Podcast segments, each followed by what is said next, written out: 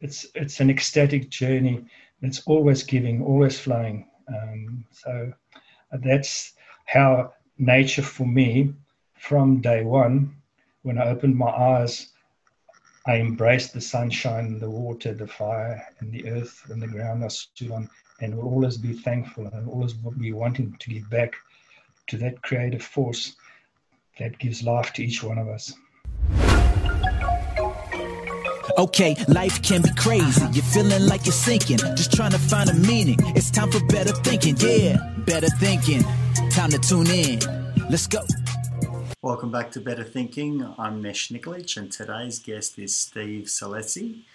He is a psychologist and has an incredible passion uh, of using nature as a therapeutic aid. Uh, this is an absolutely fascinating conversation I've had with Steve. There's so many topics that we've covered, but something that's ooze, oozes out is uh, really Steve's nature himself, uh, rather than nature as that organic thing that we all live in. Um, looking at Steve and chatting with Steve and, and, and discussing you know, concepts around nature with Steve, just it oozes who he is, the you know, true embodiment of, of, of nature itself. Um, topics that we cover is outdoor learnings, you know, uh, what happens when we lose a deep sense of connectedness or, or a deeper belonging, spirituality, uh, respecting nature, you know, having a relationship with nature, uh, the power of nature, what it can go out and teach us or, or invite us to learn, um, using symbolism, for ourselves in, in, in therapy, uh, and, and much, much, much more. Uh, one of my favorite ever podcasts. Um, I sort of felt fairly emotional toward, towards the end, um, and I'm sure you will as well. You know, Steve is, is just the guy who, who oozes you know, a calmness, a, a, a, stillness, you know, a place of, of um, uh, mindfulness and, and, and, groundedness. So, you know, without further ado, uh, you know, here is Steve Salesi with, the, with his incredible insights. Enjoy. Hi, Steve. Thanks for uh, coming on board. Thank you, Nish. I'm, I'm very happy to be on board and thanks for this opportunity you know what? This is something that I've uh, really wanted to, to talk about because I have a bit of a passion in, in, in the outdoors myself. Um, and who better to talk to on the podcast than yourself? You know, someone who, you know, has that psychology background and, and is able to put two worlds together the the outdoors and and, and psychology so um, it's something that I thought is uh, one of my passions and and I think it's got great applications. Probably one of the reasons why I love going, you know, camping so much. So um, maybe we can just start from from, from that space. Um, you know, what, what, what is it that you do in terms of bringing the outdoors, you know, outdoor education, or you know, from that therapeutic uh, concept as well, being a psychologist? How do you blend those two worlds together? Um, and then, and then maybe I also can ask you, how did you get into this space? Because it's quite unique. Yeah, well, um, in true nature of, of how um, I've always perceived the healing powers of nature, it was a, a natural progression. And uh, I guess my my core therapy over many decades has been working with adolescents and, and troubled youth. And anybody that works with young people is often find the, within the confines of the normal therapy room, there's a certain resistance and agitation by teenagers in terms of comfort. So one has to be very skilled um, with teenagers to bring out true healing. And it wasn't long before I realized um, in the freedom of working mainly in, in, in schools that taking them for a walk outside the room seemed to yield comfort but also better results for both parties, myself included. Um, so I guess um, we're going back, Nish, maybe uh, three decades um, to where I started um, thinking about using nature in my therapy. Um, it was a natural progression from, from my, my own days as a kid when I'm feeling you know, mentally disturbed or stressed. I would just naturally walk out the door of the house and and smell the roses and look at the dust. and look at the trees and, and, and feel so much better. So like that, those seeds were planted. So fast forward in, into my role as a therapist from day one, I always made sure I, I had a, a, a therapist chair looking out at the window or has some indoor plants.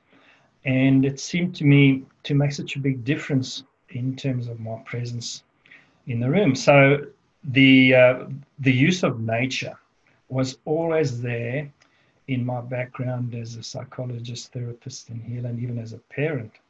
So as I evolved and matured as a therapist, and um, a large part of my work was uh, Nash was visiting schools um, across Greater Sydney, and most of the schools didn't have set therapeutic rooms because I was a, a visiting specialized psychologist, and we'd naturally go for walks in the playground or around the school, in the mini forests or the gardens, and I started feeling that the rapport was was, was maintained very quickly and and, and deeply with the, with the young people. Um, and I started thinking very, very clearly about how to translate and create intentional nature based therapy interventions using ACT, positive psychology, um, and solutions focused narrative therapy. The more third wave therapies seemed seemed natural to be on like walking mindfully and, and being in, in, a, in a natural setting. And where it really evolved, Nash, was when I started having opportunities to work in um, in schools that had outdoor education.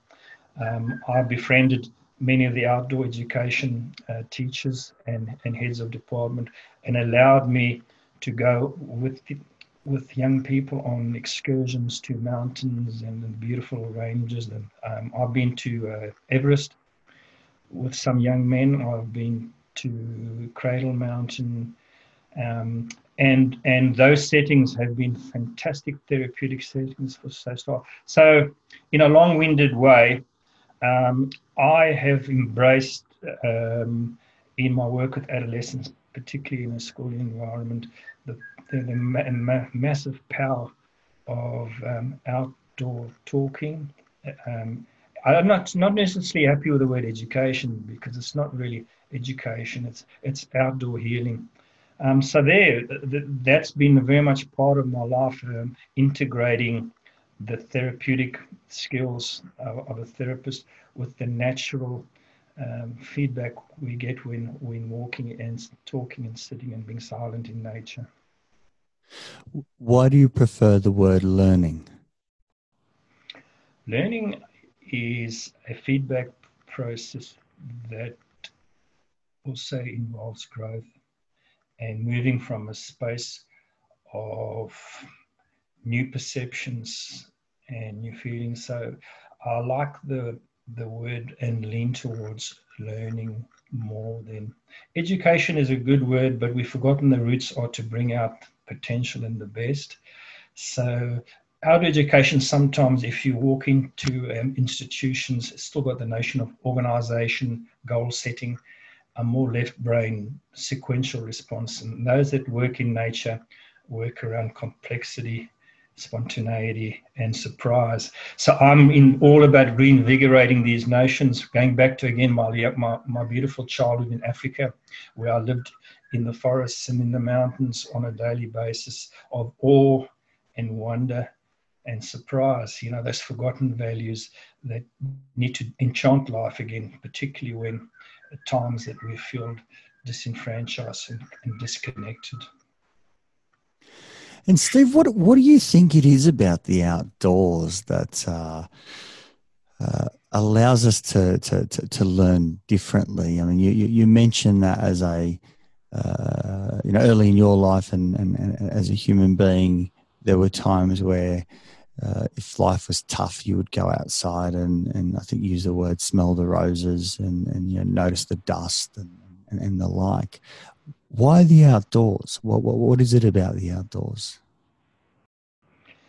The outdoors is there unconditionally to receive you. And I, I would have learned from a very, very young age the, the beauty and tranquility of allowing myself to be embraced by its total receptivity of giving and and in its simple beauty. So, so harking back to those wonderful memories in South Africa where my dad gave us opportunities to to go to the game reserves and, and climb the mountains.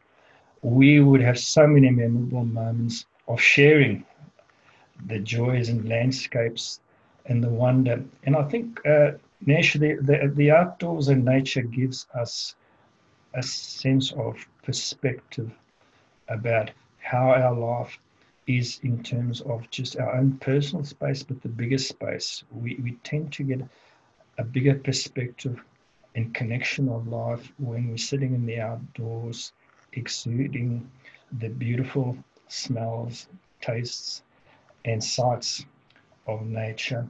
And I think nature was always there before us um, and gives us a sense of ancestral history and lineage.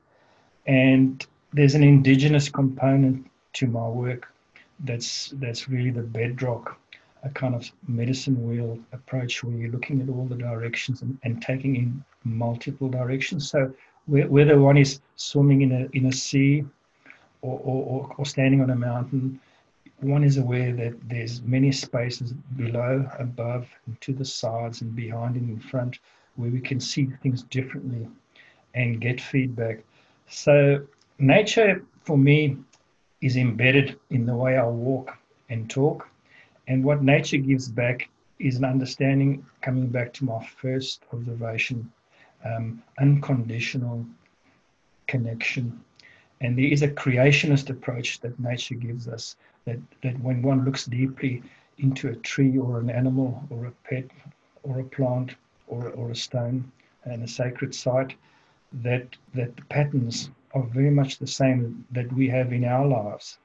So we mirror in in, in a in a micro in a, in a, in a micro perspective way what's happening in the big and, and and like one of the most amazing things Nash is um, is um, lying down on the ground and, and looking at the sky and seeing the stars and being grounded nature gives and energizes one and just one small story is um, I remember um, going to Mount Kosciuszko with, with a bunch of 12 year, um, year 10 boys and, and hiking. And, and it was just myself and a, and a, and a lovely young um, ski instructor from Kosciuszko, a lady um, that um, we were toughing it out, walking 10, 15 Ks a day. And the, and the boys were, were all like big rugby, like rugby blokes and, and, and tired. And spontaneously at night, when the sun went down and the stars came out, which the which the Sydney boys thought was awesome, they never really saw so many stars. She started reading Dr. Seuss books, and I just looked around and I saw these 16, 17 year old boys lapping up the stories of nature, looking at the skies with this 21 year old instructor girl, um, and how comforted and nurtured they felt. And I thought, wow the blessings and power of nature. And every single night after that, we were there for four or five nights. The boy said, Ma'am, when can we listen to Dr. Seuss under the stars?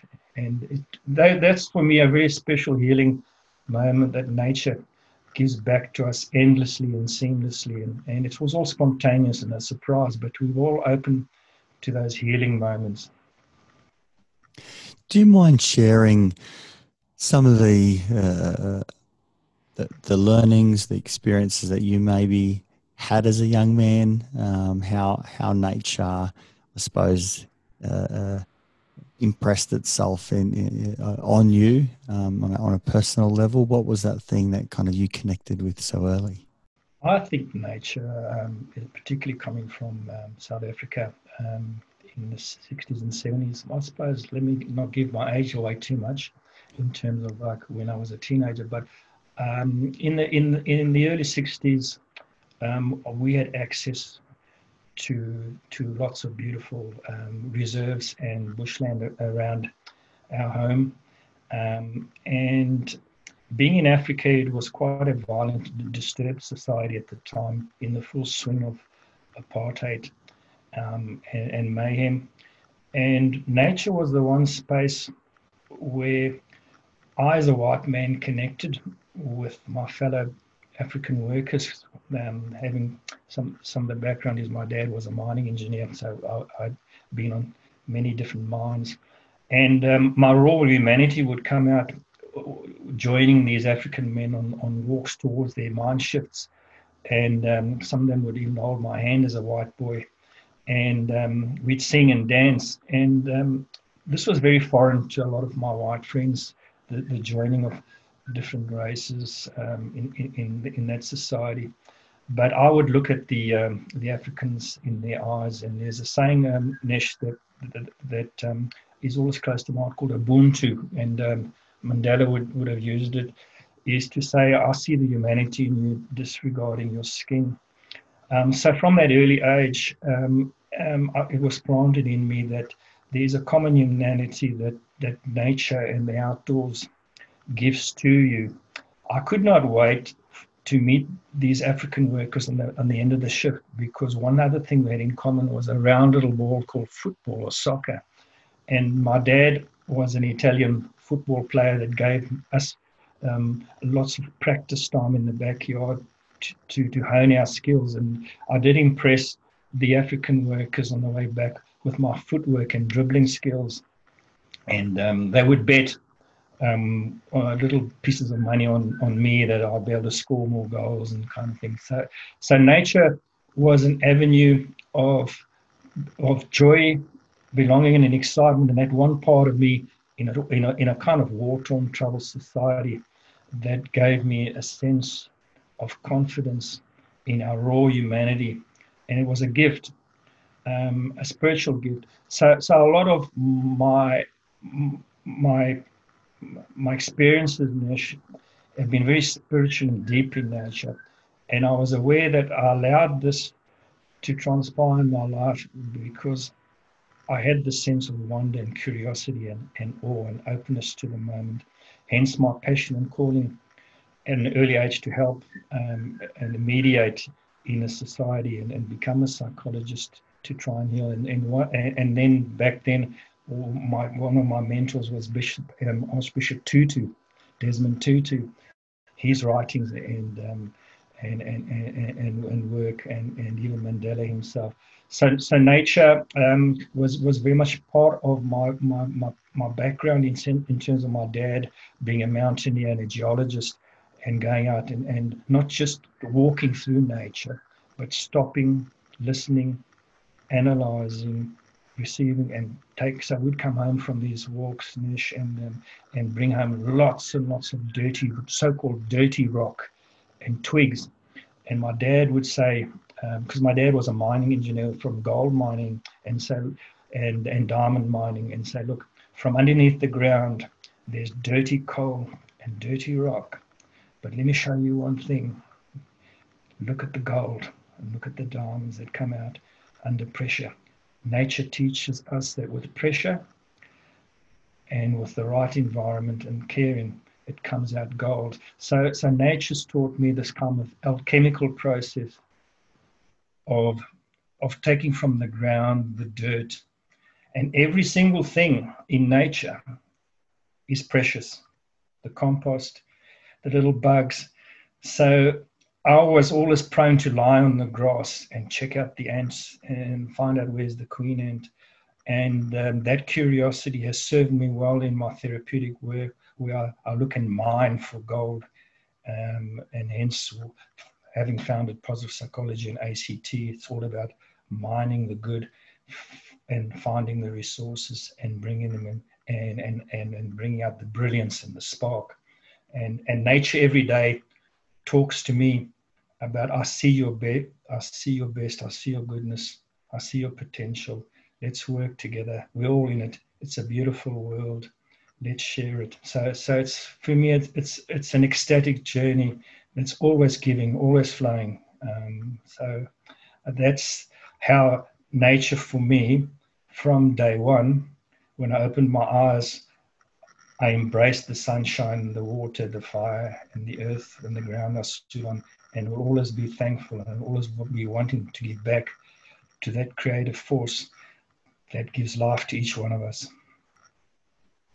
Steve, you use the word spirituality uh, and even the way that you speak, the language that you use is uh, very much around connectedness um, and, and, and being present with and, and, and, appreciating different perspectives. You know, I think you also mentioned about, you know, noticing the, the, uh, the space above you and, and to the side of you and below you. Uh, can you talk about this this this uh, space that you're talking about? You know, using that language of you know spirituality or connectedness. Can you can you give us a little bit of insight as to how the how all those worlds sort of uh, connect? Because you know, as a psychologist, we we we we we tend to steer away from that space. Uh, yet it, it, it, so much oozes out of the way that you um, speak about the world uh, um, and, and, and, nature itself. Can you maybe just try and um, talk that through a little bit? The, um, the, the, the notion of spirituality is, for me, and increasingly, encouragingly, um, more used in, in, the, in the workplace and in therapy that that the word spirit is basically our essence and true nature. And, and, and I feel like as we've evolved as so-called very clever and sophisticated Westerners and, and possibly some Easterners, so we shouldn't really try and, and, and, and fragment this, uh, that we've, we've forgotten this notion of, of deep connectedness. And, and again, um, I think one of our core difficulties in, in living, not just therapy, is, is at once at one point in time, we were all connected deeply in the so called beautiful Garden of Eden. And for me, it's always very close to my presence and visual kind of imagination, the beautiful times that I've experienced, um, the Garden of Eden. And and all all great religions and spiritualities of the world. So, so I'm, I'm, I'm, I'm, I'm quite intentionally using the notion of spirituality divorced from, say, church-like or cathedral-type religion. Um, everybody understands that at, at essence, we are connected by spirit and belong in one big world. And there was a time, perhaps even in our early childhood, when we were in the womb of our nurturing mother, that we fully experienced, maybe unconsciously, this Edenic paradise and we've always been wanting to recapture this enchanted, ecstatic rapture of actually fully belonging, not only to ourselves in our, in our disassociated parts, but our environment. And we always try and play catch up and clever games. And, and, and, and this is again when the, only the, the, the mind approach that's creeped into our Western civilization of rationalizing, analyzing, fragmenting, um, to see like where we can divorce the problem from the situation has caused us all sorts of problem. So the notion of spirituality is basically a key component to healing. So early in the day, coming back to my childhood experiences, I would befriend sangomas and medicine men, and you mentioned the medicine wheel as part of the spiritual approach. I was in touch with wise men, elders of mining communities, who would use the bones um, as a simple way to help heal and find wisdom amidst crisis. And I, I looked into the eyes of these sangomas and medicine men, and mostly women actually, that had these powers. They were shame, African shamans. They taught me as a young white boy that spirit is in essence the first teaching of the world. And if we look to the four elements of nature that are in front of us free sunshine, air, water, and ground for food and natural food that's all we need for true healing. So, whether we go to these fancy universities and their doctorate titles and learn specific interventions, it's good to have those to satisfy one part of our clientele's need, but we do need more in our toolbox and within our souls. Those natural, those natural um, powers of sunshine, exercise outdoors and appreciation. And, it, and for me, it's always been an, a curiosity that when somebody comes to see a psychologist, that the expectation is that you know you have a very smart degree and you know a lot about theory when in essence your true healing as a therapist is how you blend in with nature and give away these elements of nature free and i often just prescribe nothing more simpler than sunshine mindful walking pure water and touching the earth to cure all illnesses, whether it's mental or spiritual. And it's, it is in nature that one experiences this pure divinity and connectedness and oneness with life. And if we can model that, um, albeit in the therapy room, our joy and rapture for life, because we are healthy, we do live naturally, we do respect the environment, we we, we can compound and, and, and add to that beauty by, by taking our, our, our, our, our clients um, and young people and old people that are in distress for a walk in nature. And they can embody and experience with every single step and breath the natural healing powers and, and become enchanted again with life. So the spirituality is not a part it is the key component for me. Um, and I'm, I'm, I'm, I'm encouraged, Nesh, that, that there was a point in, in, um, when talking spirituality and, and spirit w- was quite offensive in therapeutic circles in one way. And, and that's gradually changed um, because if, if you look in the last few months at the global situation, and more specifically in those of us with family and friends, they, they love walking in nature, with their pets and the animals and going to the local park. Those are the healing spaces that people have now realized and taken for granted in our concrete world. Um, so I'm just I'm just there I'm just there about recapturing and redirecting uh, people to the to that early essence and recovering that. So that the Garden of Eden, in Canberra or Sydney, it's in it's in the parkland just down the road where I bump into my neighbour with his dog and the little kids are playing with the frisbee, and the trees are, are waving to us, and the birds are chirping. That's the new therapeutic playground that we need to push and encourage our, our people in towards. Um, also, as a communal um, responsibility, uh, healing, I think. Um, it's a wonderful time for people that are nature based to stand up and, and say, look, our time is, is here. Nature's calling us, um, and we, have given it a space to heal. Um, and I'm listening to the callings, and um, hence I'm sitting here talking with you. I'm being very excited about it. Steve, what what happens when people lose uh, that sense of spirit, that sense of connectedness, uh, or, or, deeper connectedness um, with, with, with with the world, with nature, with others, you know, the sunshine, the air, the ground.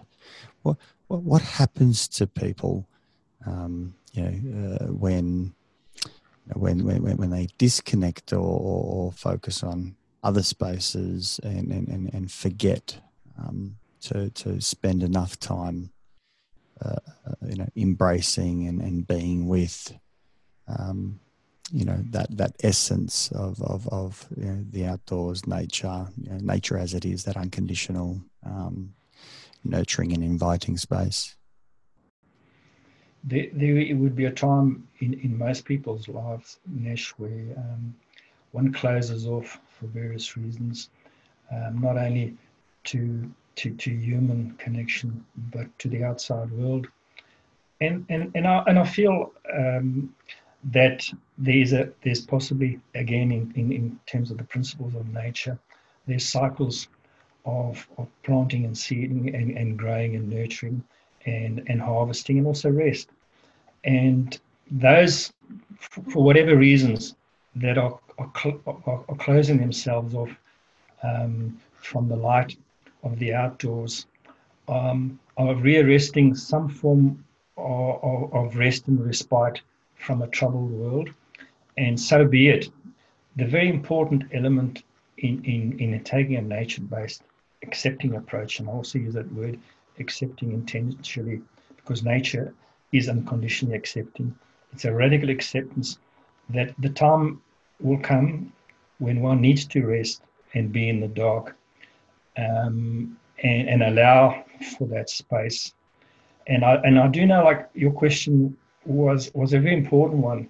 And many of the, the young people um, that I've seen come in have closed themselves off from the world and physically do live in dark spaces and and and, and see them the outside, uh, whether it be nature or whatever, as as as as, as quite foreign to, to to the space they're in, and it's a gradual re-encountering um, and an understanding again of the deeper principles of nature that a lot of creativity takes place in the womb of darkness. That there's always a connection, and and there's that hope and understanding that in darkness, the sun will come through the next day. And again, the positive psychology um, kind of experiences that I've had with staff taking kids, there's always been two or three kids that have found nature t- to be challenging um, in terms of like both their, their, kind of their fragile nature and, and, and, and, and space they're in, that, that eventually with walking together in the darkness, that that darkness is therapeutic because nature has got many sides that are invisible, that are truly therapeutic. So if you look at the wonderful tree, I'm, I'm just looking out the window now at this. Um, there's an oak tree on that side, an oak tree on that side. That, that are my two friends, and they've been there forever with their dropping their acorns, and their roots go very deeply into the dark earth. And many of my um, most creative um, moments have been in dark, have been taking young people for a walk, just looking at the moon and holding and and, and um, there's many therapists that talk about the fruitfulness of the dark. So so again, there there's a sense of the wider the wider sadness that we as, as a West, I'm, I'm, I'm tending to pick on the Western world, but it's, it's our experience and where we're coming from, has divorced um, our connection with nature and ravaged and used it and pillaged it without paying the due respect of, of accepting its healing properties and, and, and working with it. So I see um, the, the, the multiple levels of an individual that seeks darkness because they've they, they've tended to buy in to, to, this concept of separation and looking after oneself. And the ultimate fear is by connecting back, one has to give one oneself and show one's vulnerability. So, what nature does teach us is look at the trees, they grow crooked and they bend with the wind, but they're not judging and saying, Am I looking beautiful? It's in the eyes of the perceiver and the beholder. So, in its imperfection, nature is our best teacher of taking what's in front of us and using the situation and resources to, to, to, to then reknot and rewind ourselves into a beautiful form that's still standing and holding ground. So, so I, I think this darkness component and, and, and, and, and choosing to to disconnect with nature is just part of the cycle of life. And and my role as therapist is to join in the journey. It, it's again, uh, Nesh, the other the other connection I'm making is the hero's journey. That there's a time to set forth. Any, any anybody joining us, um, Nesh, is taking a risky journey and showing vulnerability and, and, and particularly in outdoors, it, it's, it's, it's expounded even more in terms in front of, of, of the adventure um, uh, staff that um, there's this raw um, setting out on a journey and, and there's going to be challenges, but in the darkness of the forest or the bottom of the lake or the highest cave in the mountain are the gifts. Where, where time and time again I've seen the untapped resources and potentials of the most troubled youth come out and, and staff would say, when we come back home to the so-called normal family or school, this this kid is changed. I never believed they had this courage and confidence. Uh, and, and, and I would just wink at, at, uh, at them and say, the power of nature, the power of a new setting, and the power of a new perspective. And, and, and the cycle of life again repeats itself that you come home from, from the journey and expedition and adventure, and having found new allies and new friends to give back to your community. And it starts again. So the beauty of the, the, the tree trunks having grown into beautiful branches with the fruit dropping off, and then the troubled youth becoming a leader when they get to year 11 or 12 and taking under his or her mentorship again the troubled youth on this expedition for me is the power and beauty of outdoor therapy is seen to mirror the beauty and power of watching nature through the four seasons. You said something about respecting nature, uh, that there is almost like a relationship uh, that needs to be built there. It's not, it's not uh, just being in nature. It's it's about one's relationship, uh, and one of those aspects is, is, is respect. Can you talk me through that a, a, little bit? I think I think we take for granted that um, the space that we arrive in to do our healing and therapy um, it, it, it is, is, is one nation that I felt very strange um, in, in most therapeutic settings, in compound and in psychiatric settings where one is institutionalized so so when I'm, I'm being slightly judgmental, or maybe not even slightly, um, is that sometimes we overlook that just the setting that we're in um, with four walls and, and, and, and kind of very clinical is quite foreign to many of our clients, N- never alone cross culturally, but even amongst people of similar socioeconomic status. And even as we're talking right now, I'm very cognizant that you might be in Canberra and, and myself, um, not too far down the road in Sydney. There's land um, and sacred land between us, and even in between myself and the screen, I'm connecting with you. So the very first thing that that that a therapist and healer possibly should notice and be cognizant of is sacred space in creating the intentionality of, of which ground are we in and, and the healing. So my feet are very planted very firmly, uh, grounded, yeah, and and and um, I'm, I'm cognizant of the sky, Mother, Mother Earth and Father Sky, and and the East and the West. Um, as a space of giving and talking and, and helping me and being relaxed with you in in in in, in um, conversation and learning with you, Nesh. So when I am always in that space, and, and, and I'm also found quite curious the notion of the psychologist and the healer and the doctor, and, and I just downplay the these roles, and I'm I'm I'm just somebody joining somebody as a friend or a mentor or, or a coach, more more in terms of like so so space also includes the preconceived notion of um, let's let's let's not just go to this expert and, and be cured and fixed it's rejoining. We all need healing, including the ground and space around us. So, so this notion is quite radical. That that that that the seeds are planted early in young people when they would see somebody like myself. That's, that's fairly alternative um, um, in, in terms of um, psychology. But, you know, Nesh, we all have to play this game where we have to have a traditional hat for certain reasons to seem to, to appear professional and have the titles and, and use CBT and, and, and, and be effective. And there's a role for that. But it, it can be supple- supplemented and complemented by a deeply rooted nat- natural based perspective that, that clients will see and feel, more importantly, feel. And I believe, coming back to, to the question of uh, respect and responsibility, um, it's to the room and place we're in, the, context. So we're living in Ku-ring-gai land and Gadigal land here in um, in the special pocket of the North Shore of Sydney, and, and I've always been respectful in the start of my day or a conversation with you to pay my respect to the land and to the elders. And it brings to me joy because once I get into that little ritual, I can feel, thank you, go ahead, you've been respectful, you do allow to have healing take space, and then I'm empowered by these ancestral spirits to go forth and and and and play a role upon the, the land.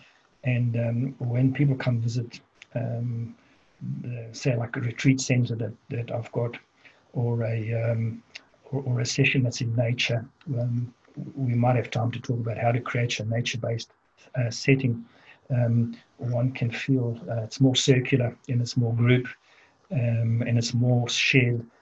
It's a different way of, of seeing your, your, your disturbance and it's being respectful and you can feel that, that, that the elements surrounding you um, in turn feel supportive. So allies and supporters and resources are, are very much not only lovely, kind people, but kind natural elements that surround us, including ancestral spirits and memories that um, go along with the whole notion of natural setting. And um, I, I, believe a lot of our troubles um, pre COVID, um, way back, um, have been created from disrespect um, of the actual value and notion of being connected to, to the land and that impacts upon our whole well-being not only individually but communally.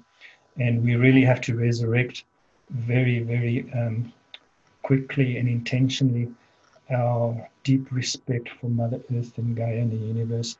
If we're going to go forth in 2021 with some sense of solidarity um, and and therapists play a very important role in contextualizing deep respect for for land and landscape and, ancestral, and ancestral um, spirituality. Let's let, uh, if you don't mind, I'll take your invitation to to uh, move into that that that conversation around setting up a, a nature based space. Uh, I know in in uh, uh, strategic psychology, our clinic here, I spent a fair bit of time with um, uh, our interior designers, you know, trying to bring about, you know, an, an experience and a feel, and, and part of that was to uh, have plants uh, within within the space. And uh, although much advice was not to to do so mm. because of you know maintenance and and, and yeah, difficulties uh, with, with, with um, uh, uh, you know, effectively caring for nurturing uh, and, and, the like. It was something that I felt was a must. You know, we we've put curtains in in the room so that it does feel. Uh, comfortable and soft, you know, to try and move a little bit away from that clinical experience. You know, the, the idea was at least to move a little bit closer towards a um, you know, comfortable lounge type of of setting. Certainly not nature, but uh, you know, more comfort uh, enriched that way. Uh, talk me through um, how you uh, set up these these environments. Um, you know, what, what what is it that you um, are cognizant of and, and take advantage of? I think the the the actual um, nature based um, setting sh- should be a natural and, and personal choice and not contrived. Uh, in, in a sense, uh, because the, the thing is, the teen, those of us that are brought up and worked with teenagers, they they will pick up inauthenticity very quickly. So so so my job as a, as as an adolescent therapist through the, through the many years was to was to try and outthink the adolescent mind and and and and and, and plant within them the, the, the power of nature in, in ways that evolve from them. So it's a bit of this Ericksonian um, um, trick, a hypnotic trick of utilizing their language and interest. So, so your question is a very exciting part of, what, what I've experienced um, in very fulfilling ways of true healings. Um, there's different dimensions and, and ways um, starting from the more simpler one of entering the room and making the room um, mimic kind of nature to, to, to the one where I've been very fortunate in the many schools that uh, and principals that have allowed me to, to use the, the more complete and, and fuller notions of taking them fully outdoors, away from parents and technology. So, so we'll play along with, with those dimensions and, and, and any between. And I'm, I'm very I'm very aware uh, of, of, of your listeners, Nish, that they're not always just um, going to be therapists and professionals, that there's people wear parents' hats and students. And so, so we, we, we're alluding to like um, more like the question, um, is how can we uh, um, make our environments and spaces um, more nature friendly in ways that can facilitate better healings and connections between humans.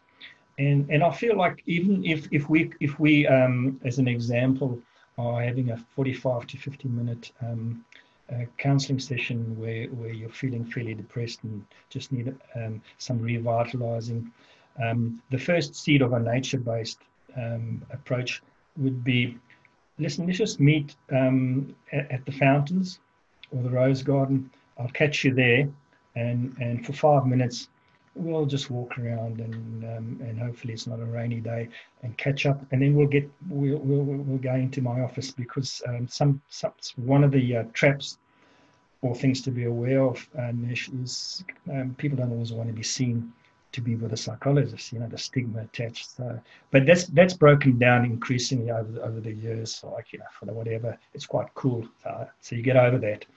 Um, so that already sets sets the stage for um, my experience is 99% of, of um, people enjoy that five minutes meeting in outdoors. It's, it's respectful. Um, some actually don't want to go back into the white the white wall room.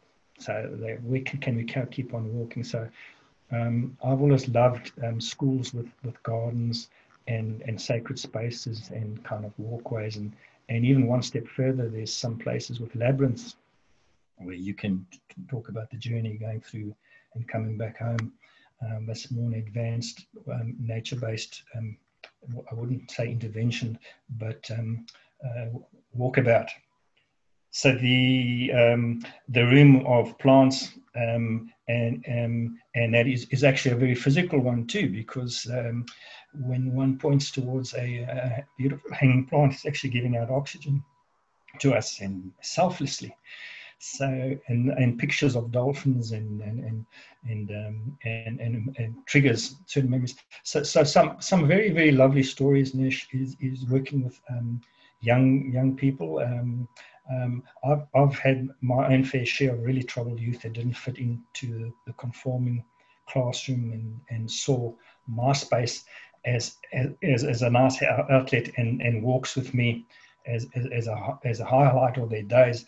But um, just tapping into um, their stories of kids of their of their um, their, their, passions and their interests, um, which often psychologists um, avoid because we, we're too busy trying to find out dysfunctional thoughts or, or, you know irrational behavior or whatever, is one of the more simplest ones. When have you been happiest in nature? When have you been? What's the most curious or most awesome thing that you've seen and experienced in your life? And that simple question has elicited an, an often a nature-based memory and, and one of my most successful um, stories have been connecting with kids that were fishermen or agriculturists or permaculturists or perhaps um, somebody that's worked in a nature reserve. And I can see the immediate shift of emotional um, response when they talk about their times fishing, climbing mountains, or creating gardening and, and, and swimming or surfing.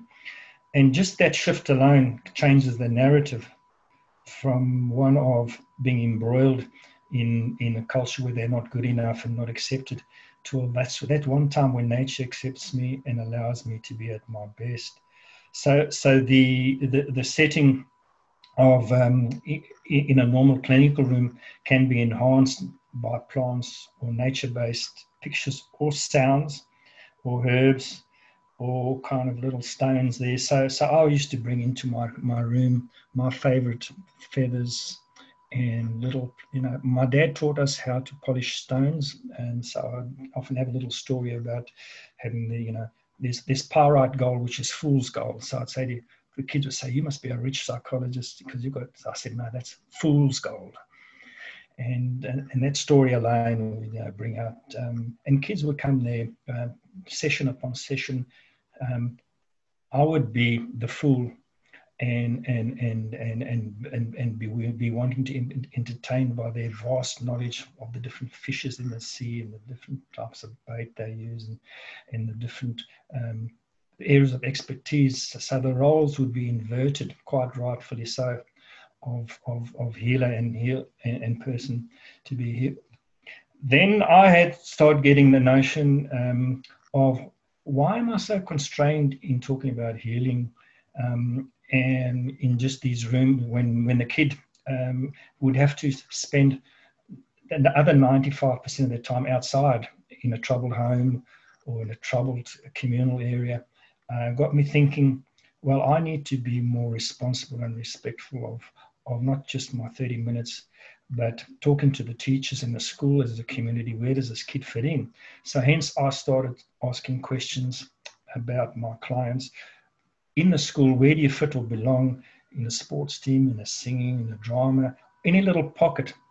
I felt this is this is where the kids trying to find their place, their sacred place.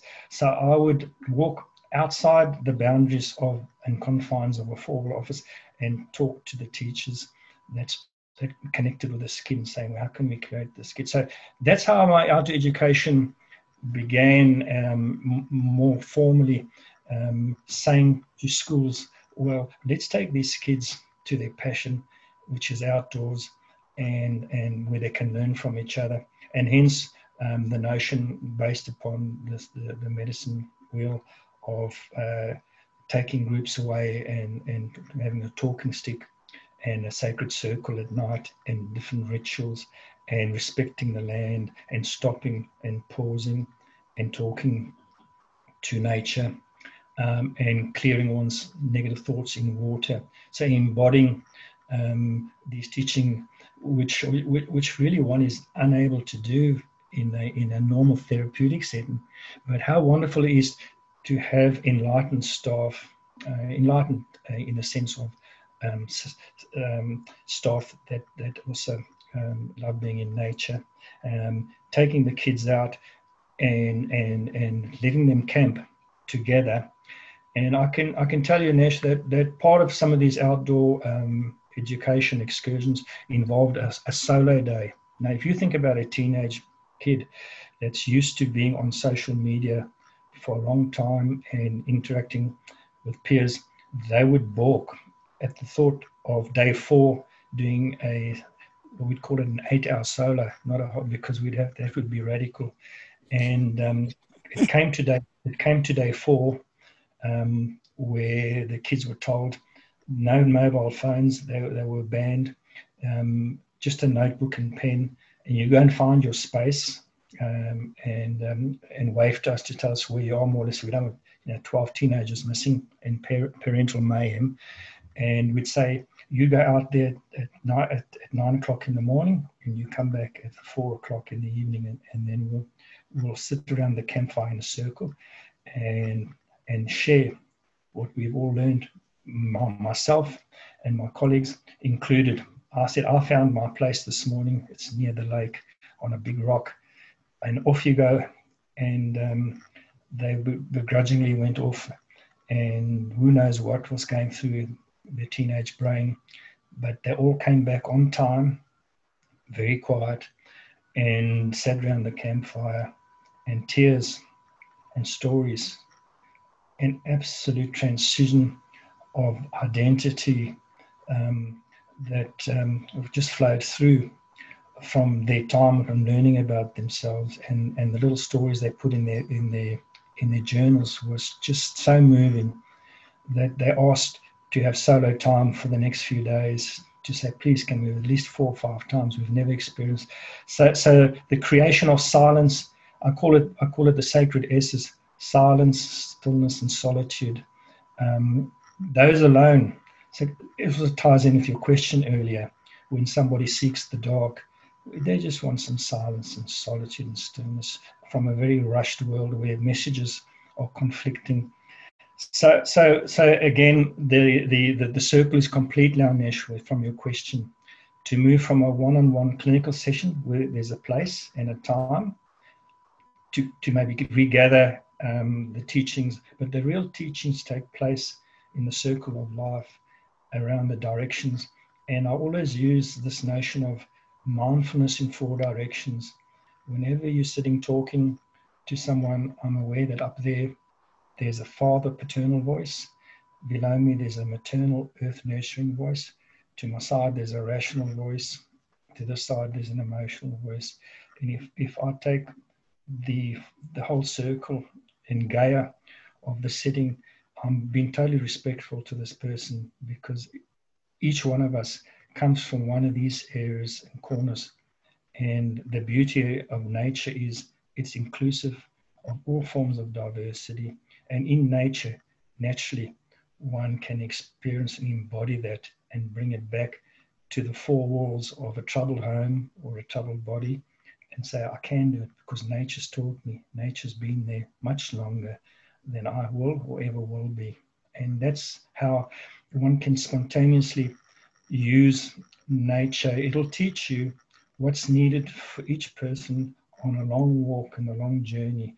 The gifts are in front of us. We just need to stop, listen, and pause and show Ubuntu to those that decide to join us on this walk of healing. That space of our silence, solitude, and stillness is, uh, I think, exactly what I uh, connect with when I do go camping. I'm, I'm, I'm, I'm so excited in a couple of weeks' time, uh, taking my daughter out.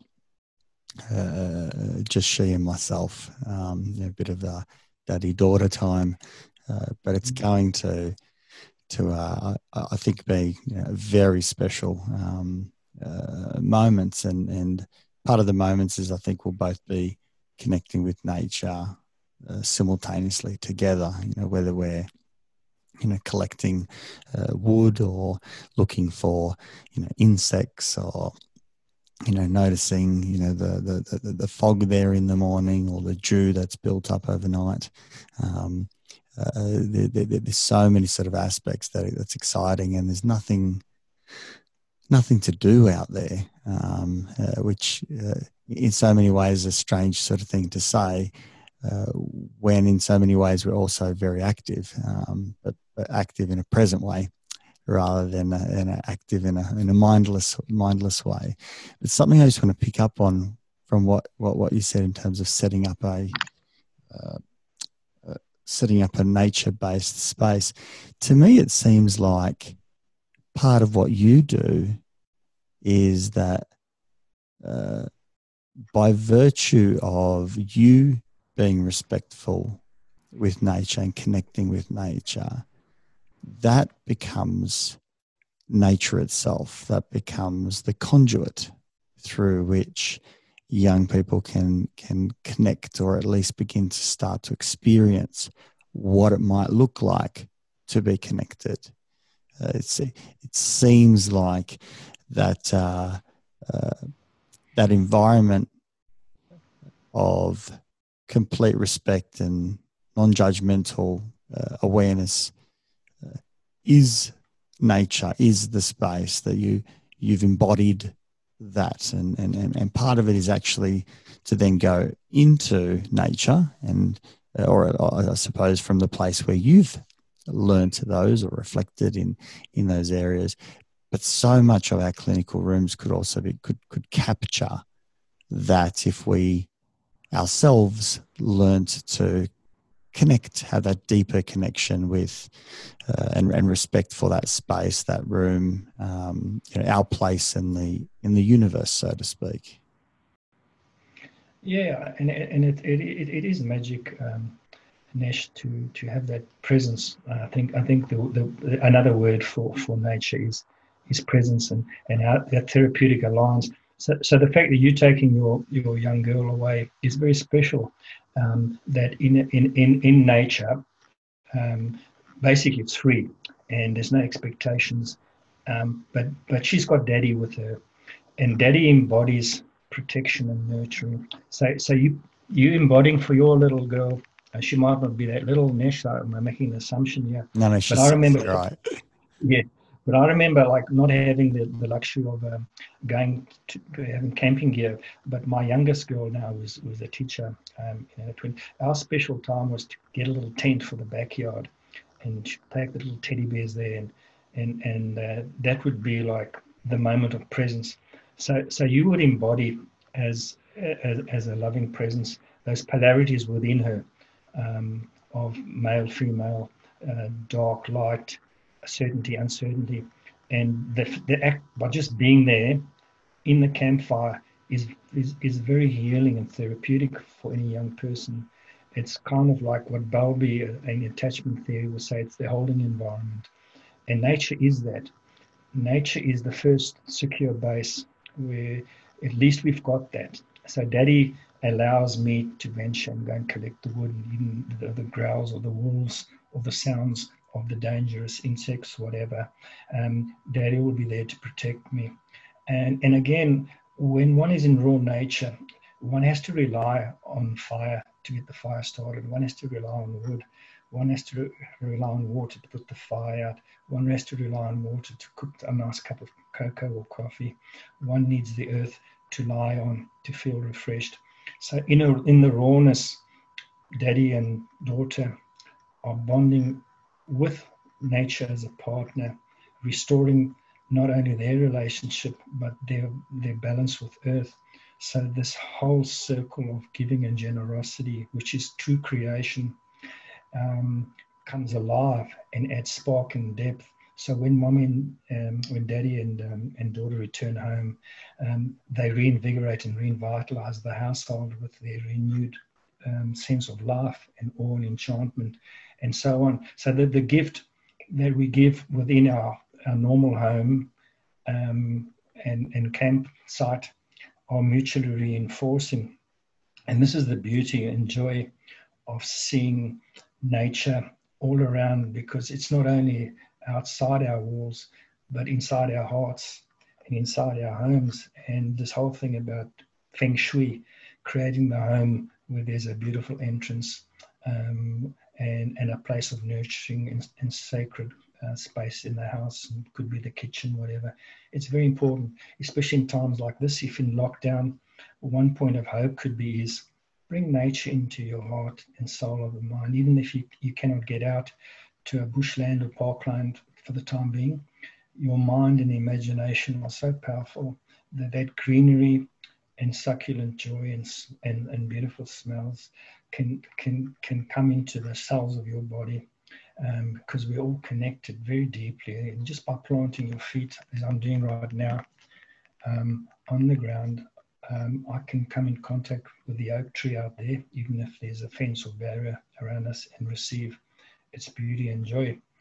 Um, so, so I, I, guess um, your question there is a very, very important one. Is in small ways I, take it as a compliment and thank you, um, Nesh, that you said um, I might in self embody nature because that's that's the feedback I get is the calming presence in the storm. When um, I, I, guess I, I guess coming back to something we touched upon early, why go? Why become a psychologist and a healer, and, and why choose outdoor education? I think there was a calling in a very wild society of at least in my little space, being strong amidst the hurricane, in the, in the eye of the hurricane, somebody has to sit and be calm. And, and I was called to be a mediator, to listen to all sides, to listen to white stories, to listen to black stories. So I, I did embody a, a deep calmness and gentleness amongst warring and violent factions. And, it, and my solace and strength has always been drawn from ancestral lineage and the wise elders of a society. And, and a very truism that as I'm sitting here talking to you is um, we all have that inner child of curiosity and awe that sometimes needs to be tamed. Then we have the wild adolescent, and then we have the house owner and the responsible. But we've, we've forgotten in the West that there's two very, very important stages of healing we can give back to societies that of the wise man and woman, and also the forest dweller that's steeped in the old religions and maybe it's a stage that I've evolved towards, but I believe I embody the wisdom of the years um, and help the young world and the young people know that there's always hope and healing in a society that's often fragmented and torn apart.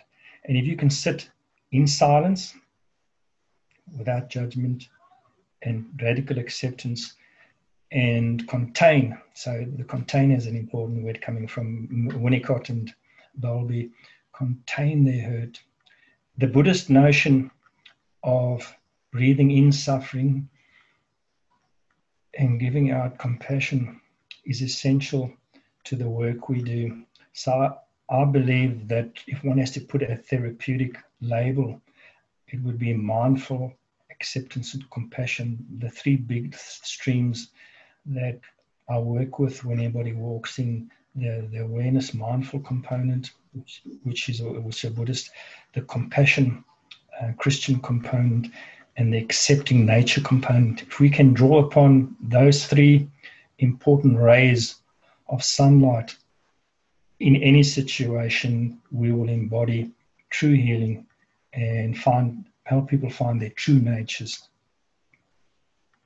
You mentioned in our communication in leading up to to our conversation, our our, our cup of tea together, um, that you're developing retreats, uh, you know, on, bushland where therapy is, you know, integrated or, or formalized somewhat. Um, can you talk us a little bit through what, what, what you have in mind um, and, and when you think some of that might might um, come into bloom? Well, this, is, this is the exciting thing when one is open to, to, to new things and not constrained by having to do a normal nine to five o'clock job in in in in, um, in, in one's working life. So when one evolves to another stage where one has more freedom to tackle one's m- more adolescent uh, childhood passions, um, these these opportunities do come up and they spring in front of you. And um, I've got some um, some very good friends up um, the coast uh, in Newcastle, and, and, specifically one very good friend that has a beautiful land. Uh, her name is Monique, and she she runs a group called Samsara Tribe, and gather in circles. And and um, I just happened to meet up with her um, again. Nature's calling, two two like-minded spirits meeting, and we found the sacred land uh, in Raymond Terrace which has got a dam and beautiful trees and, and, and set in nature with you know, peacocks and, and the wallabies tumbling in. And, um, and I felt this is an opportunity to, to actually use the land therapeutically. And, um, and it all came together, Nesh, this notion of um, um, just standing there, being in awe. And my childhood was relived in the moment I first saw the land. I saw this beautiful lake with a cabin uh, with a little boat on it and beautiful trees. And I started shaking. And uh, I said to Monique, why don't we just walk the land um, mindfully and see what the land gives? And um, the land um, was, was, was talking back to us about certain parts of the land which are more feminine and which are more masculine. And the middle of the land was more integrated and the and the, the lake happened to be in the middle. So it, it was um, again how nature works in very special ways. That the land said use us for walks and mindful retreats and healing and deep healing, and we did um, always respect the Worimi people of the land first and foremost, who gave us these symbols. So as we walked the land, symbols jumped out, Nesh, from the land that were based on archetypal. So this is the Jungian influence. Carl Jung said, this is one of his lesser known quotes. Carl Jung said, you only need three things to really become a good healer. You don't need books, but you do need one set of books. It's called um, the Greek and Roman mythology books. You need the book of nature.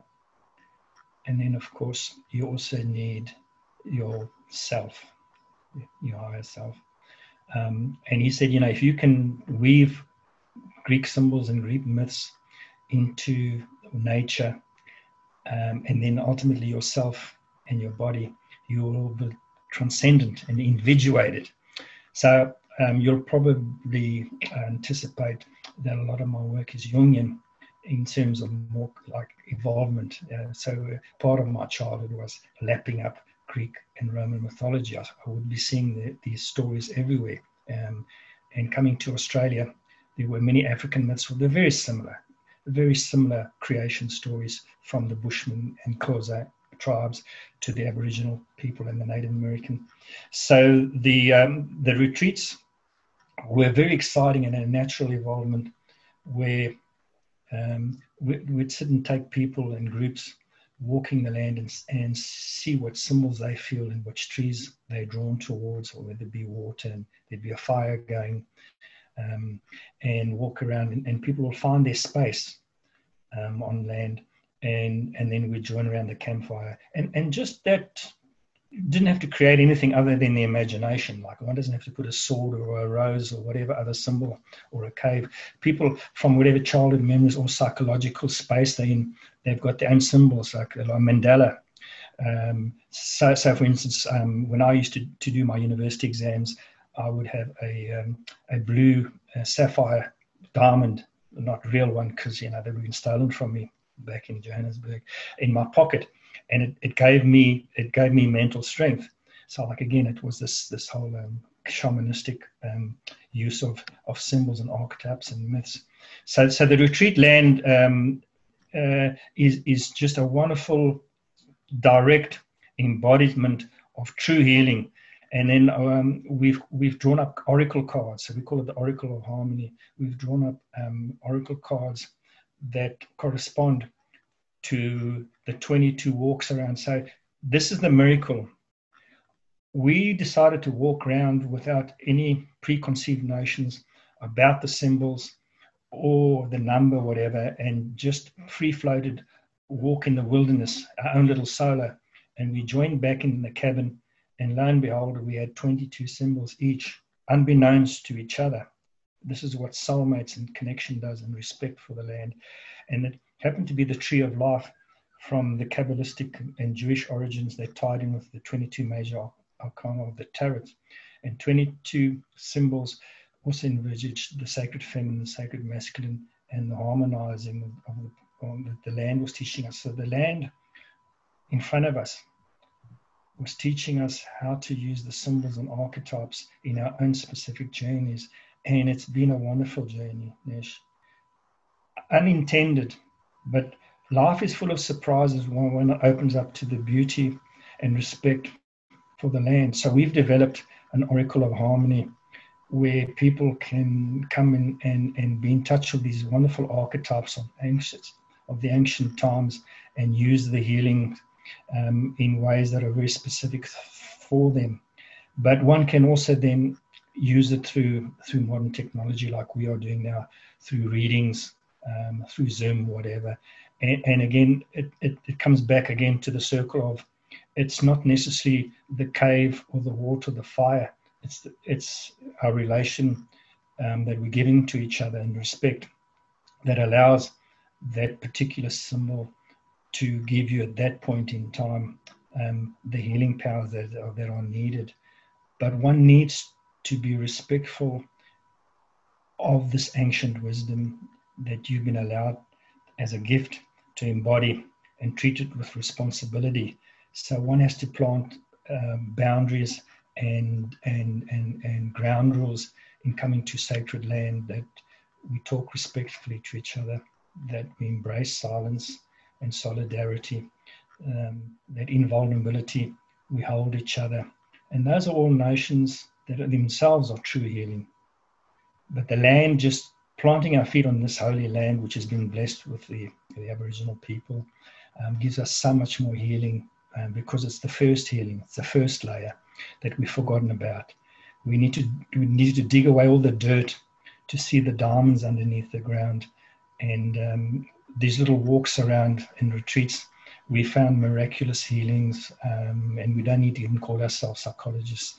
We're just guides taking people through, holding them by hand, um, and and the beautiful stories being shared around. Um, I'm sure when you go with your daughter, um, she And when it's when it's really quiet and, and silent, she's going to tell you some wonderful stories, um, which are to be really, um, you know, embraced um, and put into your cardboard of memories for that time when she was six year old and went on camp with daddy. Uh, because nature wants you to do that. It's calling you uh, to show your vulnerabilities and humanness. Because when you're out there, um, coming back to my days in Africa, nobody looked at me when I joined in with, uh, with, with, with my fellow black mining friends. Um, I was unconditionally accepted and loved. Um, and, and, and we joined in Ubuntu. Um, I knew that feeling that came down my spine that this, this is the way we were meant to be. We've broken that knot of thread of connection uh, by being superior and judgmental and judging and, and better than thou. And no better time than now for us to tear those walls of illusions down and embrace common humanity. So when you're lying in nature on the ground, watching the stars, we're all the same man, woman, young, old, there's no boundaries. And the whispers of nature will say, So be it. We are all healed. We were never, ever unhealed. We were always connected. You have planted this connection, not me. And then we put ourselves to sleep and we go into that dream time and realize all the time that we were just dreaming. And when we wake up, we just need to remember that we were connected. And that's all that a good healer or a parent or a therapist does is just remember that beautiful garden of paradise that we were sitting there in that womb of beautiful nurturing motherhood. It will never ever be disturbed because your true nature is connection and you belong to one and all. Never forget that. I feel so much of that appreciation that you just spoke about. Um, I mean, actual fact, feel uh, quite overwhelmed with emotion. Uh, I think that that that's that space that you're you're talking about of deeper connectedness and and um, especially when you're talking about you know the, the moment to come camping with my daughter and putting those those uh, uh, moments. I, I, I regularly talk with, with, with friends about uh, creating moments is, is, is, you know, part of, part of my, my, um, maybe my natural journey, what, what, what, what I want to achieve, you know, make, make, make, making moments. And, uh, uh you, you, you just, you know, through your words, uh, I like the word that you use as a guide. You just guided me uh, to remembering that and, and, and, and, reinforcing and making that uh, uh, even more special. And I'll certainly remember remember this conversation in a couple of weeks um, and really embrace uh, that opportunity to, to, to, connect as well. Um, wow, I, I, could talk to you for. Uh, uh, usually, I, I, would say to, to, to, someone when when uh, there's a very interesting conversation. I could I could talk for hours, but uh, I think I could talk for for for uh, decades. Um, you know, you you truly, uh, uh, I would say, embody that that, that space of uh, you know being wise and and and if I can say with with, with the utmost respect, an, an elder um, in, in, the way that you think and and um, weave stories and and and, and uh, create connectedness through through your language um, to, to, to send a I think a much more powerful story or, or begin a conversation. Um, I, I, know for for myself, um, this conversa- conversation has been very powerful, and I'm sure the listeners uh, are, are, feeling much the same. Um, I'm going to put in a, put in a little sneaky uh, here at the end of our our chat. Um, another invitation to, to, to get you back at some stage. I would love to uh, have you back and and, and uh, continue on with this conversation uh, because I think. Uh, uh, you know these are the, the, the stories and the understandings, particularly around you know, this call to nature, which I think is more important than ever in, in, in our modern world.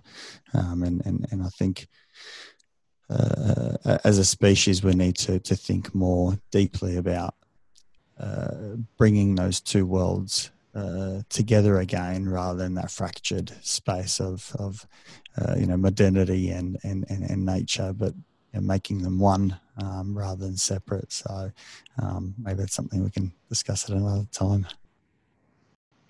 I, I, I really much look forward to that. I think, you know, the cycle has now come enough time to rest and be respectful. But I've really been appreciative of us connecting up. I think it, it's for me, it's been just a wonderful opportunity to talk my passion. But you, you've been a wonderful host uh, in a sense of um, being a holding environment for me and allowing me the space. And and and, uh, and, uh, and I am deeply respectful of the um, opportunity to, to talk um, from this space and wish um, you and your daughter and your family, but also your wider better thinking community well. Um, and I send you the, and continually send you the, the joys and energies of the healing powers of nature because they are free to give and we are just conduits of this joyful power and presence. And um, I, I, I, conclude by giving you an Ubuntu blessing um, and saying that um, one thing that we've really done badly in the Western world is we've built up labels of differences on a daily basis. I'm taller than you, I'm stronger than you, I'm better skinned than you, I'm, I'm winning more money than you. And um, in essence, no. We are wonderful human beings joining in this wonderful world together, and we will make it a better place because we are in this together and we are one. Never forget that and enjoy the ecstasy of the journey. Um, so I will, with pleasure, be a servant and conduit to you and your and your audience whenever you feel the time is right. And, and thank you very much for this time. It's been totally. I don't know how much time has gone by, but it certainly has been one of those things of nature. Is time flies by when you're having fun. Certainly does. Certainly does. Thank you very much, Steve. And uh, ladies and gentlemen, there you have it, Steve Selezzi. Uh, incredible, incredible, wise, and uh, uh insightful, you know, human being. And uh, uh, I hope you've enjoyed enjoyed today's show. I certainly have. Thank you.